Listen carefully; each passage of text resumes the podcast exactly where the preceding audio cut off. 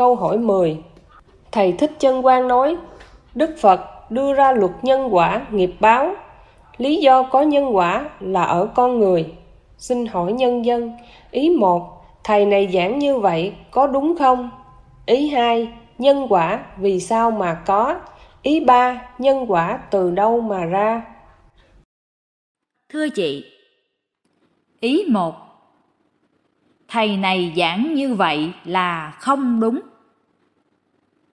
Ý hai Ở trái đất này có lớp đất nhân quả. Tất cả người và vạn vật sống trên trái đất này đều phải theo lớp nhân quả của trái đất này, chứ không ai tạo ra hết.